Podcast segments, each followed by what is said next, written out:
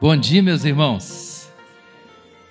Vamos abrir as nossas Bíblias na carta aos Romanos. Nós temos três trechos para ler. Na verdade, o primeiro é Mateus, capítulo 3. Depois nós vamos ler a carta aos Romanos. Mateus, capítulo 3, versículos 13 até o capítulo 4, verso 4. E depois nós vamos ler a carta aos Romanos, capítulo 8, versos 12 em diante. Então vamos ler Mateus capítulo 3, versos 13 até o cap... verso 13 até o capítulo 4, verso 4. Então Jesus foi da Galiléia para o Jordão para ser batizado por João. Mas João tentou impedi-lo, dizendo: Tu vens a mim? Eu é que preciso ser batizado por ti. E Jesus lhe respondeu: Deixa por enquanto, porque assim nos convém cumprir toda a justiça. Então João consentiu. Depois de batizado, Jesus saiu logo da água e viu o céu se abrir e o Espírito de Deus descer como uma pomba, vindo sobre ele. E uma voz do céu disse: Esse é o meu filho amado, de quem me agrado. Então Jesus foi conduzido pelo Espírito ao deserto para ser tentado pelo diabo. E depois de jejuar quarenta dias e quarenta noites, sentiu fome. Então o tentador aproximou-se dele e disse: Se tu és filho de Deus, ordena que essas pedras se transformem em pães.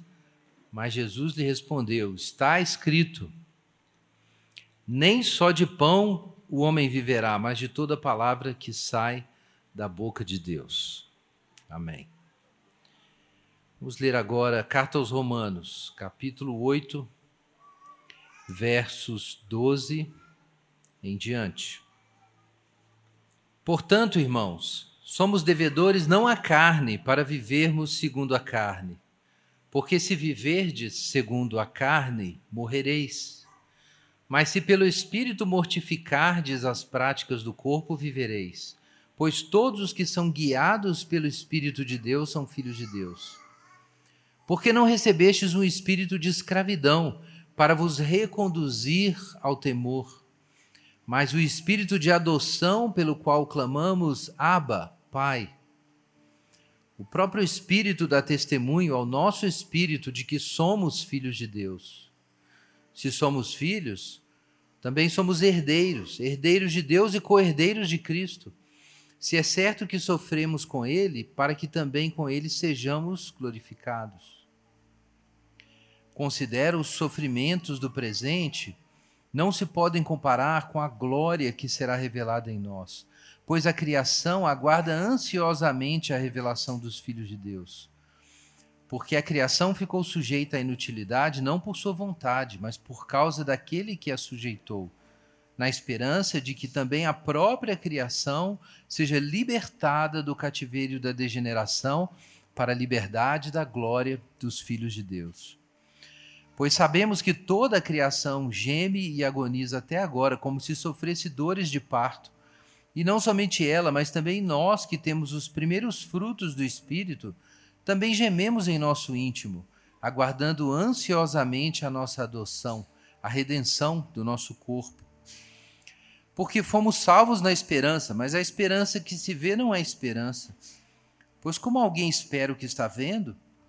Mas se esperamos o que não vemos, com paciência o aguardamos. Do mesmo modo, o Espírito nos socorre na fraqueza, pois não sabemos como devemos orar mas o próprio Espírito intercede por nós com gemidos que não se expressam com palavras. E aquele que sonda os corações sabe qual é a intenção do Espírito. Ele intercede pelos santos segundo a vontade de Deus. Sabemos que Deus faz com que todas as coisas concorram para o bem daqueles que o amam, dos que são chamados segundo o seu propósito, pois os que conheceu por antecipação, também os predestinou para serem conformes à imagem de seu filho, a fim de que ele seja o primogênito entre muitos irmãos. E os que predestinou, a eles também chamou. E os que chamou, a eles também justificou. E os que justificou, a eles também glorificou. Amém. Vamos orar, irmãos. Pai Santo, nós damos graças ao Senhor pela tua palavra e nós clamamos nessa manhã pela assistência do teu Espírito Santo. Que o Senhor nos alcance aonde nós estamos, cada um de nós, ó oh Deus. Que a tua voz seja ouvida, que a tua palavra divida os corações, as almas, juntas e medulas, que a realidade onde nós estamos seja iluminada, mas também que haja vida, ó Deus, que haja fruto, que haja ressurreição, em nome de Jesus. Amém. Irmãos, é, esse trecho que a gente leu é, tem sido um tema recorrente no ensino, na pregação, lá na Igreja Esperança, no Labri também, que é o ministério que eu é, desenvolvo, que eu sirvo com a Alê, minha esposa. E a gente sabe também que ele está no coração da fé do apóstolo Paulo. Ele está lá no coração. Quando a gente chega aqui em Romanos capítulo 8, nós nos aproximamos do coração da experiência cristã do apóstolo Paulo. No final do capítulo 8, exatamente, nós temos esse grande hino de Paulo a respeito da nossa segurança em Jesus. Aquilo que Paulo chama de testemunho do Espírito Santo, testemunho interno, ou foi chamado na teologia de testemunho interno do Espírito Santo, aqui em Romanos capítulo 8, versículos 14 a 16, Paulo descreve que voz é essa do Espírito Santo falando no coração dele, no capítulo 8, versículo 31 a 39. Ele diz antes que o Espírito testifica com o nosso espírito que nós somos filhos de Deus. Mas aqui nos versos 31 a 39, ele explica o que significa ouvir no seu coração que você é um filho de Deus. Depois leia esse texto porque isso é a obra interior do Espírito Santo e é necessária para a gente permanecer na fé.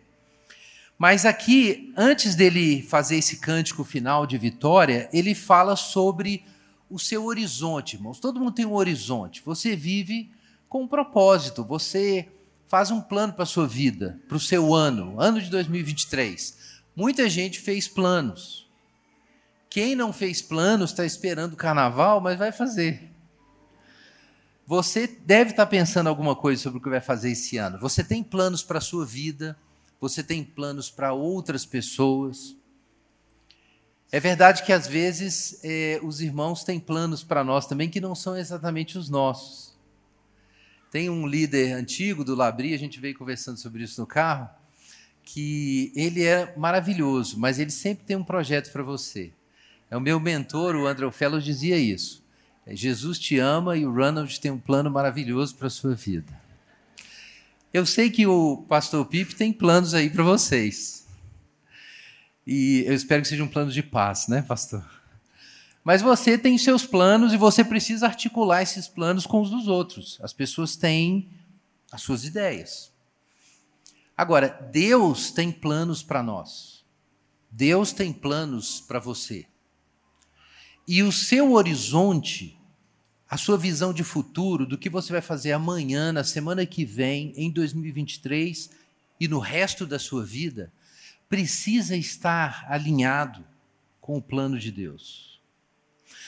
Irmãos, Paulo vivia com uma grande consciência de qual era esse plano de Deus. Irmãos, o plano de Deus para o apóstolo Paulo era a glória. Mas quando a gente fala assim, só ouvi um aleluia. Eu só ouvi um aleluia. O problema, teve uns outros aleluias aqui. O problema é que a gente fala da glória, não, é, não são termos tão atrativos, né? O que, que acontece quando a gente diz, ah, o irmão fulano, você não ficou sabendo? Ele foi para a glória. Então, aí, nesse sentido, eu sei que os irmãos não estão planejando ir para a glória tão cedo, não. Eu acho que ninguém quer ir para a glória em 2023, né? Nesse sentido. É, mas é claro que quando a gente diz isso, a gente está falando do descanso do Senhor, está falando de Canaã. É claro que todo mundo quer ir para a glória. Paulo fala que é melhor partir e estar com Cristo, né? Mas o problema é a viagem. A viagem a gente não quer, é melhor Jesus voltar e a gente ser arrebatado assim, ninguém nem vê, né? Ah, mas a viagem, antes de Jesus voltar, ninguém está afim de fazer. E como a gente usa a glória nesse sentido, ou muitas vezes no sentido assim da adoração comunitária, né? Então a gente fala da glória de Deus no outro sentido, a gente pode não perceber o que é glória para o apóstolo Paulo. Mas, irmãos, a glória para o apóstolo Paulo é nada menos que a meta da vida cristã. É aquilo que deve dominar a sua consciência e a sua imaginação quando você levanta de manhã até você voltar e pôr a sua cabeça no travesseiro. A glória deveria ser o horizonte último que ilumina e organiza a agenda. Você tem uma agenda. Pode estar na internet, pode ser Google Agenda, pode ser uma agenda de papel, mas a minha pergunta para você é: o quanto a visão da glória ilumina a sua agenda? Porque ter esperança significa que você se prepara para aquilo. Se você está indo para o ponto de ônibus e o ônibus já está lá com os passageiros entrando, e você faz as contas ali e pensa: se eu correr, dá tempo. E você corre é porque você acha que dá para pegar, né? Você tem essa expectativa. Então, quando você realmente tem uma esperança, aquilo faz você mexer as perninhas. Aquilo faz você mexer as perninhas. Se você espera a glória, e isso é uma coisa real para você, isso vai mexer na sua agenda. Isso vai mexer na sua velocidade, no seu ritmo, nas suas escolhas, nas suas conversas, porque você precisa chegar lá. Irmãos, aqui está muito claro esse horizonte. Paulo diz aqui no final que Deus é o autor de uma grande obra de salvação, do início ao fim, como diz Bavin, que a, a grande corrente da salvação não pode ser quebrada. E ela não é quebrada porque Deus cuida dela do início ao fim. E é o que a gente tem aqui aos que Deus conheceu por antecipação e predestinou, e está tudo aqui no, no auristo, né? Ele predestinou, ele chamou, ele justificou e ele glorificou. Toda a corrente da salvação, do início ao fim, está nas mãos de Deus. Ao Senhor pertence a salvação. Isso significa que aqueles que foram predestinados e que hoje foram chamados e estão ouvindo a voz e seguindo, cada um deles é justificado e glorificado. Do ponto de vista de Deus, a obra está completa. Não há ninguém que Deus, veja aí no capítulo 8, versículo 30, não há ninguém que Deus glorificou no final que ele não tenha justificado antes. E ninguém justificado que não tenha sido chamado antes. E ninguém chamado que não tenha sido predestinado antes. E por outro lado, cada um que foi predestinado foi também chamado e foi também justificado e passado, irmãos, está no tempo passado, foi glorificado. Do ponto de vista de Deus, a obra é completa. E isso traz grande segurança para nós. Mas a gente precisa cooperar com Deus na caminhada. Ao mesmo tempo que Paulo diz isso, que nós fomos então conhecidos por Deus e chamados, justificados e glorificados, Paulo fala sobre a caminhada da santificação. É um dos grandes assuntos da carta aos Romanos. E nós temos que cooperar com Deus. Então, do ponto de vista de Deus, está tudo feito. Mas do meu ponto de vista, ainda não, né? Porque Deus é eterno e eu sou temporal. E eu preciso cooperar com o destino, com o plano de Deus e ver o destino divino. E qual é o destino divino? Está aqui nos versículos 28 e 29. Veja o 29 aí na sua Bíblia. O que, que diz aí? Aos que Deus conheceu por antecipação, os predestinou para quê? Para serem conformes à imagem do seu filho. Esse é o objetivo. Esse é o propósito da predestinação. Agora veja bem. Paulo diz no versículo 29 que os que ele conheceu e predestinou, ele predestinou para um propósito. E esse propósito é a imagem do seu filho. E depois o texto diz que Deus fez essa obra completa. Como? Chamando, justificando e glorificando. O que, que isso nos diz? Que a glorificação é o cumprimento do plano do versículo 29. É que nós tenhamos a imagem de Cristo. Isso é glorificação. É a gente ter a imagem de Cristo. E não só isso, o versículo 29 diz que Deus nos predestinou para sermos conformes à imagem do seu filho, para quê? Para que ele seja o primogênito dentre muitos irmãos. Essa imagem é muito jóia.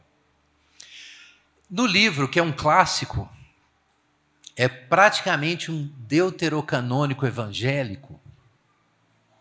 Vocês não sabem o que é deuterocanônico, né? Deixa para lá. Peso de Glória, C.S. Lewis.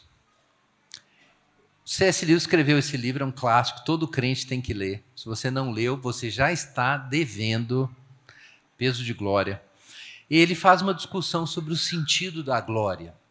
E ele, ele levanta essa pergunta: por que a glória? Não tem uma coisa mais interessante para ser apresentada na Bíblia como nosso destino final? Mas de fato parece que a glória está no destino final. Quando se fala sobre o pecado, por exemplo, se diz que todos pecaram e destituídos estão da glória de Deus. Quando se fala da salvação, Cristo em vós, a esperança da glória. Em Romanos, no capítulo 2, né, o apóstolo Paulo fala sobre essa diferença entre os que buscam, é através da prática da justiça, a glória, a honra e a imortalidade. E existem os que, por causa do pecado, buscam outras coisas. Então vejam que a glória é muito importante. A glória e a honra são propósitos, destinos da vida cristã, metas. Jesus, por exemplo, fala sobre, nas suas parábolas, sobre a distribuição dos talentos e aquele que usou os seus talentos e que multiplicou o que ele recebeu do Senhor, o Senhor diz para ele: Muito bem, servo bom e fiel, entra no gozo do teu Senhor. Tem essa linguagem na, na Bíblia. Jesus fala sobre o dia do julgamento em que os, as ovelhas, as suas ovelhas, vão ser trazidas e ele vai dizer isso para elas que elas estão dentro de uma festa, que elas fazem parte, que elas estão com Ele, que elas podem entrar no reino que foi preparado antes da fundação do mundo. Então a linguagem de entrar, de poder participar, ela se repete.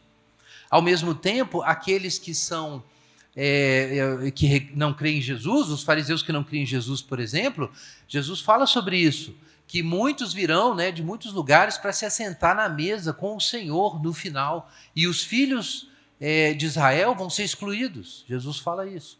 Então é interessante essa linguagem nas parábolas de Jesus, que existe o gozo do Senhor, que existe uma festa, que o Pai dá uma festa, que vai ter uma mesa que todo mundo vai entrar, que o noivo vai vir e alguma, as noivas é, que estão com que tem óleo nas lâmpadas vão, vão participar da festa e vai fechar a porta. Então a gente não sabe bem o que é, mas tem uma festa. E o ponto é você ter o seu nome na lista de convidados. Esse é o ponto. É você entrar nessa festa. Irmãos, o que é a glória? Então, o C.S. Lewis explica que a glória tem a ver com, com você fazer parte. Essa é a grande fome da nossa alma. É de você incluído, de você ser mencionado, de você fazer parte, de você ser lembrado. Você quer chegar no céu, Jesus está ali conversando né, com os discípulos, aí você chega no céu e Jesus te vê e fala assim: Fulano, chega aí. É isso que você está esperando. É ter o seu nome pronunciado por Jesus. E a grande miséria o próprio Novo Testamento ensina, o próprio Jesus ensina, é na hora que alguns aparecerem diante de Jesus, ele vai responder o quê? Nunca vos conheci. Então, a perdição é você não fazer parte. É isso. É não fazer parte daquilo que Deus é e daquilo que Deus está fazendo. E por outro lado, o que é a glória? A glória, ou o começo dela, é quando Deus decide que vai trazer um julgamento sobre Sodoma e Gomorra, e Deus diz assim: Eu vou fazer alguma coisa sem falar com Abraão? Meu amigo Abraão? Não. E aí Deus desce e vai conversar com Abraão. Então Abraão foi chamado amigo de Deus por isso. E Jesus chamou os discípulos e disse: Vocês não são mais meus servos, são meus amigos. Por quê? Porque o servo não sabe o que o Senhor está fazendo, mas o amigo participa. A glória é o convite para participar da mente, do coração e dos trabalhos divinos. É você receber honra porque você quis isso para você e você se tornou parte disso. Deus, quando criou o mundo, coroou o homem com honra e glória. Está lá no Salmo 8, que é um salmo que reproduz a linguagem de Gênesis, capítulo 1 e 2. Mas o que significa que Deus o fez menor, um pouco menor do que os anjos, mas o coroou de glória e honra e o pôs sobre todas as obras das suas mãos? Como que Deus coroou o ser humano de honra e glória? Quando Deus fez o homem à sua imagem e semelhança. Porque quando Deus faz o homem à sua imagem e semelhança, Deus o faz para representar o seu poder e representar o seu caráter. O ser humano foi feito para isso, para se assemelhar a Deus e representar os interesses divinos no mundo. Então ele tem uma glória. E é por isso que Jesus restaura essa glória. Porque Jesus não apenas parece com Deus, mas representa a vontade de Deus em todas as coisas. Ele é o servo do Senhor, o meu servo que fará toda a minha vontade. E é por isso então que a glória finalmente se revela. Quando Jesus ressuscita e é glorificado, fica evidente para todos que desde o princípio ele estava unido com Deus. Então isso foi pronunciado. A glorificação, irmãos, é esse momento em que os pequeninos, que aparentemente eram sem importância, vão aparecer como que eles realmente eram, os representantes de Deus, Criador e Salvador, na criação. O momento da glorificação é esse momento, e Paulo fala isso em Romanos 8, que a criação inteira está aguardando ansiosamente a revelação dos filhos de Deus. Por enquanto não está revelado. Mas a criação está aguardando esse momento. Agora, o que vai acontecer quando a glória se manifestar? Os irmãos devem saber que o termo glória, no hebraico, significa peso, né? É um dos sentidos mais importantes da, da palavra original. Ela tem vários usos, mas um dos mais importantes é esse: é o peso o que era a glória, a glória de Salomão. O que era a glória de, glória de Salomão? Imagina aí a rainha de Sabá chegando em Jerusalém. E quando ela chega, ali está Jerusalém, aquela cidade linda com aquelas muralhas, né, bem construídas, e o templo maravilhoso, e o palácio do rei, e os seus cavalos bem cuidados, e aquelas construções com madeira de alta qualidade, com cedros do Líbano, e aqueles príncipes, todos bonitos, igual no Instagram, aqueles príncipes de todo o reino de Israel reunidos na corte do rei, e aquelas mulheres, como era o costume da época, e as roupas do rei Salomão, e as armas do reino, e os embaixadores de outras nações, e aquela quantidade de gente ali. Então, quando é, a rainha de Sabá vê, ela vê a glória de Salomão, ela está vendo o peso daquele reino, a importância, a grandeza, o poder, a riqueza. Então, quando ela vê tudo aquilo, ela está vendo um peso. E esse é o sentido de glória. Irmãos, a visão da glória de Deus é, isso seria uma boa forma de traduzir a coisa, esmagadora. Esse é o ponto. É algo tão gigantesco, tão imenso, que você treme aonde você está. quando você tem uma visão disso. A glória, então, participar da glória significa participar do peso, da honra, da beleza, da riqueza, da importância, do poder daquele reino. Por que o homem é glorioso? Porque tem algo do peso da divindade nele. É por isso. É daí que vem a dignidade humana e tudo mais. É algo desse peso. E de algum modo, a Bíblia diz que os céus manifestam a glória de Deus e o firmamento anuncia as obras das suas mãos. De fato, quando a gente olha a ordem criada, e quanto mais a gente estuda aí, né, a ciência moderna sobre o tamanho do universo, e sobre quantas galáxias existem, e sobre quantos aglomerados de galáxias, e sobre o tamanho desse fenômeno que tem sido tão estudado, dos buracos negros e a sua importância. Então, quando você vê isso tudo, o que, que você está vendo? Irmãos, isso é a decoração, isso é a decoração do palácio do Senhor. É só isso. E quando você tem uma visão do tamanho, da beleza, da periculosidade também, da imensidão desse universo, você tem uma noção da glória de Deus. Esse é o ponto. E os discípulos viram isso no rosto de Jesus. Por que, que o povo teve medo quando o rosto de Moisés brilhou? Por que, que João caiu de joelhos como morto quando Jesus apareceu em glória para ele? Porque eles viram o peso da glória divina.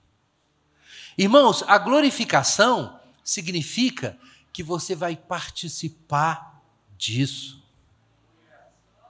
A glorificação significa que, como o sol da justiça brilha, e é difícil olhar para o sol, nós vamos brilhar como estrelas no firmamento. É isso. É grande o negócio. É imenso. Então a gente está guardando a glorificação. E veja bem, por que, que Deus quer nos glorificar? Irmão, pensa um pouco. Por que Deus coroou Adão com glória e colocou ele no jardim para governar a criação? Porque Deus queria um representante, esse é o ponto da imagem divina. Era como se pensava no Oriente, no Oriente Antigo, no Oriente Próximo. Se pensava assim, que o, o rei ele, ele era uma, um representante da divindade. Quando havia imagens do rei é, espalhados, por exemplo, ali, os, os reis babilônicos, sumérios faziam isso. Eles colocavam imagens do rei em vários lugares, porque aquilo representava a presença do governo do rei naquela cidade, naquela região. Eles faziam isso. Então, Deus mostra o seu governo no mundo com seus representantes. É por isso que ele pôs Adão lá. Agora vejam, pensa em Jesus. Em Jesus a gente tem uma noção clara de que tipo de governo Deus quer. Não é simplesmente alguém para mandar, não é isso. Jesus é um governo de sabedoria, de cura, de juízo também, mas ele traz ordem, shalom aonde ele passa. Lembra dos evangelhos? Lembra dos evangelhos? Quem aqui assiste The Chosen? Crente Culture, né? Quem não assiste não chegou lá, mas você vai chegar lá, se Deus quiser. Você que embirrou porque todos os seus amigos estão vendo The Chosen, eles falam, ah, não, não pode ser tão bom assim. Pede perdão para o Senhor e vai assistir. Mas quando você vê a história ali, né, daquela pessoa sensacional, eles, fiz, eles tiveram a manha de fazer isso. Jesus é sensacional, é sensacional. É claro, é, é, uma peça, né, representando, mas quando você lê os evangelhos, é claro que é isso. Jesus era magnético, todo mundo queria atrás dele. Ou você ficava apaixonado com Jesus, ou você morria de inveja. Não é? É isso que está nos evangelhos. É isso que acontecia. Então Jesus era assim, magnético. Jesus era, ele aquecia o coração, deixava os fariseus desesperados ou convertidos. É isso que acontecia onde ele passava.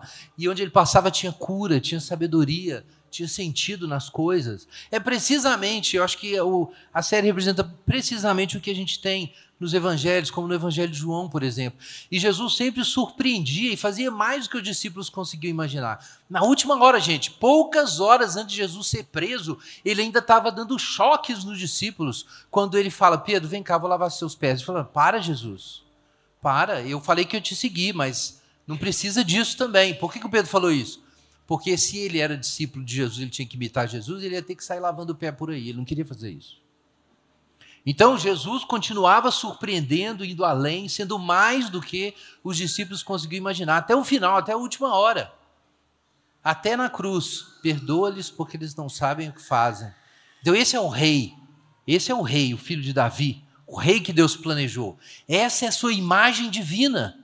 Depois que Jesus morre e ressuscita, fica claro para os discípulos o que, que Deus queria quando ele criou Adão e que é cumprido agora em Jesus. Está muito claro o propósito. Deus quer Deus quer uma raça nova, mas é todo mundo filhos, são os filhos do Altíssimo. Quem são os filhos do Altíssimo? São pessoas parecidas com Jesus, que é onde elas passam existe saúde, cura, alegria, sentido. É isso. Esse é o governo de Deus. Esse é o reino de Deus, mas é necessário que as imagens divinas estejam lá. Agora, gente, se um Jesus, claro, ele é o próprio Logos, é diferente da gente, a gente é criatura. Mas se um Jesus, porque Jesus, mesmo sendo Logos, era um homem, fez aquele, com perdão da expressão, estrago, imagina um mundo cheio de Jesus. Cheio.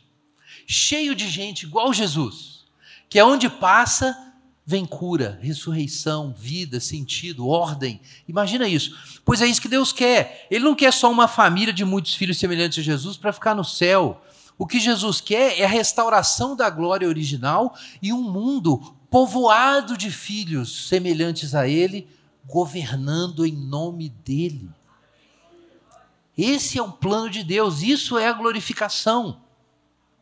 É o grande propósito, que, é claro, ele vai se completar no final, mas ele já está acontecendo. A cada dia que você busca a santificação, isso já está acontecendo, está lá em Coríntios. Todos nós, contemplando como espelho a glória do Senhor, somos transformados de glória em glória na mesma imagem como pelo Espírito do Senhor. Deus já está trabalhando nisso. Agora, imagina então a alegria de Deus. Deus estava feliz com o seu filho por toda a eternidade. Deus não estava carente, tá? Tem gente que acha que Deus criou o mundo porque estava carente, solitário. Não. Deus não criou o mundo por carência, ele criou o mundo por transbordamento. E é a mesma coisa que aconteceu com o projeto de ter muitos filhos. Deus já estava extremamente feliz e satisfeito, divinamente satisfeito por ter um filho. E era tão bom que ele falou assim: Eu vou ter mais, muitos outros. E então nós temos esse propósito de Deus, de ter muitos filhos semelhantes a Jesus, e aquele que é o unigênito vai se tornar o que na linguagem do verso 29? o primogênito dentre muitos irmãos. Então, o plano de Deus é ter isso. Eu não sei quem aí gosta de encontros de família, eu sei que tem gente que não gosta, né? Tem um trauma, tem sempre aquela briga dos tios, né? Aqueles problemas. Mas lembra aí do dia que foi o dia mais legal, o encontro de família mais legal da sua vida. Deve ter tido um dia bom. Se não teve, você vai para o céu, pelo menos, irmão. Mas tudo bem, pensa que você teve um encontro de família legal. Lembra daquele dia que foi muito bom. Pensa naquele dia que foi maravilhoso, aquela casa cheia. Minha avó fazia isso, né? Aqueles encontros de família ali, que estavam os tios, os primos, é, as noras, os genros, todo mundo lá. E eu, claro, criança, eu lembro disso. Depois eu soube das brigas, mas quando eu era criança não tinha briga. Era Natal, dois dias de festa, era só alegria. E minha avó ficava emocionada quando via todo mundo e chorava de alegria. E ela era muito emotiva, né, a avó Esmeralda. Mas pensa nisso, numa casa cheia de filhos. Quem tem filho grande sabe do que eu estou falando. Pois Deus quer isso, uma casa cheia de filhos. Só que a casa que Deus quer cheia de filhos, irmãos, é o universo. É isso que Deus quer. Deus quer chegar nesse lugar com esse povo. Então, esse é o propósito. E ser glorificado significa você participar disso. É um dia você estar lá e você olhar para você e você dizer: caramba, eu sou um filho do Altíssimo. E aí você olha para Jesus e Jesus faz assim: isso mesmo, brother. É engraçado do jeito que eu coloquei, mas é absolutamente aterrorizante imaginar isso, comparando com o que é a nossa vida hoje. Parece que não tem comparação uma coisa com a outra. Parece que eu estou falando de uma fantasia. E seria uma fantasia se o túmulo não tivesse ficado vazio. O, o fato é que o apóstolo Paulo diz em Romanos 8 que porque Jesus ressuscitou, nós estamos esperando a adoção de filhos, que ele chama aqui de a ressurreição do nosso corpo. É o que está aqui em Romanos 8. Existe um sentido que a gente já é filho, mas aqui em Romanos 8, Paulo muda a metáfora e, e, e compara o processo de adoção com a maioridade que acontecia no mundo romano. Então, nós somos filhos, a gente já tem o espírito do Filho de Deus no nosso coração, mas a gente está aguardando o dia em que a gente vai receber a herança, a maioridade, e aí vai ser no dia da ressurreição física. Nesse dia, esse grande plano que Paulo está anunciando aqui vai acontecer. Mas e até lá? O que, a gente faz? O que é o caminho até lá? E eu queria destacar esse ponto lá no trecho que a gente leu em Mateus. É claro que em Romanos 8, Paulo diz que toda a criação está aguardando esse momento, que nós estamos gemendo em nosso íntimo para que esse momento chegue, que o Espírito Santo está intercedendo por nós com é, suspiros que não podem ser traduzidos em palavras. E até mesmo, diz Paulo, aqui em Romanos 8, que todas as coisas do mundo estão sendo coordenadas na sua providência para o bem dos que foram chamados segundo o seu propósito. E, evidentemente, esse bem não é você ser uma pessoa de sucesso. É você ser parecido com Jesus, é o argumento. Não tire o texto do contexto. Todas as coisas cooperam para o bem dos que amam a Deus. Ah, então minha vida vai ser ótima. Não. O bem no argumento aqui, leia o verso seguinte: é você parecer com Jesus, ser chamado filho do Altíssimo, ser um representante divino no governo cósmico. Esse é o bem. Todas as coisas do mundo estão sendo coordenadas para Deus esculpir no seu rosto a face de Jesus. Esse é o bem.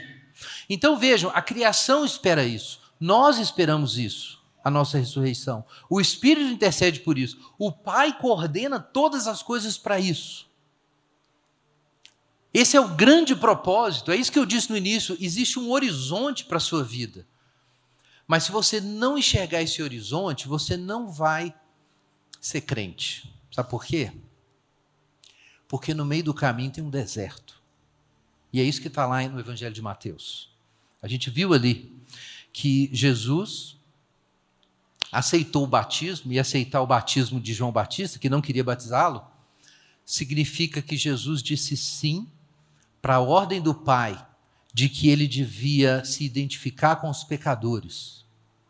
Depois Jesus fala sobre isso com os discípulos. Eles estavam achando que podiam sentar à direita à esquerda dele, e Jesus fala assim: Vocês dão conta do batismo com que eu vou ser batizado? Que batismo? Que era o batismo de Jesus? Era a cruz, irmãos. Quando Jesus aceita aquele batismo de João Batista, ele está dizendo para o Pai: Eu vou cumprir a missão que o Senhor me deu. É por isso que na hora que ele se batiza, vem uma voz do céu e o Espírito desce como pomba. E a voz alude ao Salmo 2 e a Isaías. Alude ao Salmo 2, tu és meu filho. É isso, eu hoje te gerei. É isso que a palavra diz. Esse é meu filho amado, mas também a Isaías. Esse é o meu servo em quem a minha alma se compraz. Ele fará toda a minha vontade. Então, esses, esses sentidos são concentrados ali. Na hora do batismo, uma voz do céu confirma: confirma, você é o filho de Davi que vai herdar o reino, e é o servo do Senhor que vai morrer pelos pecadores. Tudo aquilo é dito naquele momento, e Jesus aceitou a sua missão. Tanto é que João Batista viu, ele fala no Evangelho de João, eu não sabia quem era, mas quando o Espírito desceu, eu soube, eu já tinha essa palavra. Quem, aquele sobre quem desceu o Espírito, esse é o que batiza com o Espírito. E ele começou a dizer: é o Cordeiro de Deus que tira o pecado do mundo. É o servo do Senhor que fará toda a sua vontade. Jesus aceitou aquilo ali. E uma voz do céu diz o que para ele? Tu és meu filho. Irmãos, não é o que acontece com a gente? Você se converte, você aceita a vontade de Deus para a sua vida, você aceita o batismo, você recebe o Espírito Santo, E o Espírito Santo agora, diz em Romanos 8, o que, que ele faz no seu coração? Testifica com o nosso espírito que nós somos o quê? O quê? Filhos. É a mesma coisa. Quando você se sujeita à vontade de Deus, você está nesse caminho. E aí o Espírito Santo confirma no seu coração: você é um filho do Altíssimo. Você é um filho. Você descobre que você foi incluído. E Jesus sabia que ele era o filho de Davi. Tu és meu filho, eu hoje te gerei. O que diz o resto do salmo? Pede-me e te darei as nações por herança e as extremidades da terra por tua possessão. Essa é a palavra de Jesus, que Jesus recebeu do Pai. Mas aí, logo depois, Jesus é levado para o deserto para quê, irmãos? Para ser tentado pelo diabo. Irmãos, e é assim sempre. Todas as vezes que você ouvir Deus falar com você, a próxima voz que você vai ouvir é a voz do diabo. É assim que funciona. Ah, não, mas a gente não vai acontecer, não. Nós vamos tomar posse para acontecer. Esquece. Quem levou Jesus para o deserto para ser tentado pelo diabo, diz o Evangelho de Mateus, foi o Espírito Santo. O Espírito Santo vai tomar todas as providências para você encontrar com o diabo. Por quê? Porque Deus vai esmagar a cabeça da serpente com o seu pé. Esse é o caminho. E como que você vai esmagar a cabeça da serpente? Você tem que passar pelo caminho de Jesus, que é o caminho que ele passou para pisar a serpente. E esse caminho se chama deserto. Jesus foi para o deserto. E lá no deserto, ele foi tentado pelo diabo. E o diabo questionou o que, irmãos? O que, que Deus tinha falado? Este é meu filho. E o que, que o diabo diz? Se tu és filho de Deus, faz isso, faz aquilo. Então, é, na verdade, o diabo não está só questionando a identidade de Jesus, está fazendo Jesus, tentando Jesus a tomar uma providência por sua conta. Agora pensa na última tentação, tá? Tudo isso te darei se prostrado me adorares. Eu sempre tenho que repetir esse ponto. Muita gente acha que Satanás apareceu ali, né? De chifre, vermelho, né? Vestido com o uniforme de vilão dele, vermelho, com rabo pontudo e um garfo. E foi lá, Jesus, se você me adorar, eu vou te dar tudo isso aqui. Meu irmão, nem você ia cair numa tentação dessa. Francamente, nem você ia cair. Por que, que a tentação era uma tentação? Porque o que Satanás propôs é o que Deus prometeu. Quem é que disse: Tu és meu filho, eu hoje te gerei? Pede-me, te darei as nações por herança e as extremidades da terra por tua possessão. Quem usou a boca de Davi para inspirar um salmo messiânico antecipando o ministério de Jesus? Deus. Deus confirmou no batismo que Jesus é o herdeiro messiânico. O que Satanás foi convencer Jesus foi do quê? Que já que esse era o direito de Jesus, ele podia tomá-lo e, gente, a obra de Satanás é essa: é o timing. O que Satanás propõe para você muitas vezes é a mesma coisa que Deus propôs, mas sem esperar. É isso. E você pode pensar assim, mas esperar é tão importante assim? Por que é tão importante? Irmãos, é importante porque faz diferença se na hora de herdar o reino você se tornou um anjo no processo ou virou um demônio para chegar lá. Faz diferença. Toda a diferença. E o plano de Deus é que você aprenda toda a vontade de Deus e seja aperfeiçoado, como aconteceu com Jesus, que aprendeu a obediência pelas coisas que sofreu. Você tem que se tornar essa pessoa. Veja bem, Jesus comprou tudo para você. Você está à direita de Deus nos lugares de Jesus, nos lugares celestiais. Está lá em Efésios. Mas você tem que se tornar outra pessoa para herdar o reino. Para reinar com Cristo, você tem que ser como Cristo. Para você representar a divindade no universo, você precisa querer representá-la. Você tem que se parecer com o Senhor. E toda essa prova é necessária para chegar lá. Agora veja o que a gente tem em Romanos, não é isso? Nós recebemos o Espírito Santo, nós temos a voz do céu dizendo ao nosso coração que nós somos filhos de Deus e por causa disso nós clamamos Abba, Pai. Mas aí o que o apóstolo Paulo diz em Romanos, capítulo 8, versículo 17, que se nós somos filhos, nós somos o quê? Herdeiros de glória, honra e imortalidade, herdeiros. E co-herdeiros com Cristo. É isso que significa uma família de muitos filhos semelhantes a Jesus. Nós somos herdeiros de Deus e co-herdeiros com Cristo, mas atenção. Se é certo que sofremos com Ele, para que com Ele sejamos glorificados. O grande horizonte é a glória. Mas para chegar na glória, tem um caminho. E o problema da vida cristã é como atravessar esse caminho e chegar do outro lado. E Paulo responde isso no versículo 18. Considero que os sofrimentos do presente não se podem comparar com a glória que será revelada em nós. Considero que os sofrimentos do presente não se podem comparar com a glória que será revelada em nós. Não se podem comparar com a glória que será revelada em nós. Não se podem comparar. Atenção, meu irmão.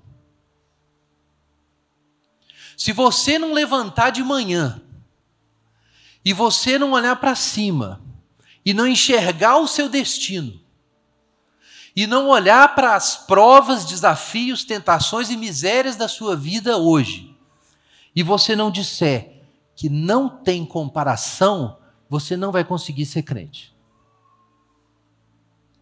Não vai conseguir. Não é possível ser crente sem sentir o peso da glória. O peso da glória tem que ser sentido. Os irmãos estão entendendo isso? Porque senão, a tentação de Satanás vai ganhar.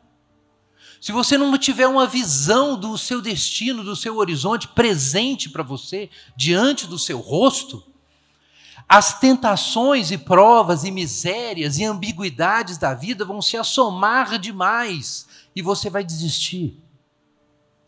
Esse é o grande problema da vida cristã, e a obra do Espírito Santo é precisamente essa: abrir os seus olhos para contemplar as maravilhas do Senhor.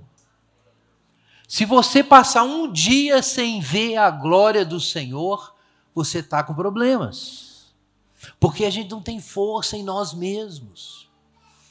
O próprio Paulo disse isso num outro momento lá em Filipenses. Eu podia confiar na carne, e confiar na carne é isso. Você fala assim: já que eu estou sozinho aqui, eu vou dar um jeito na minha vida.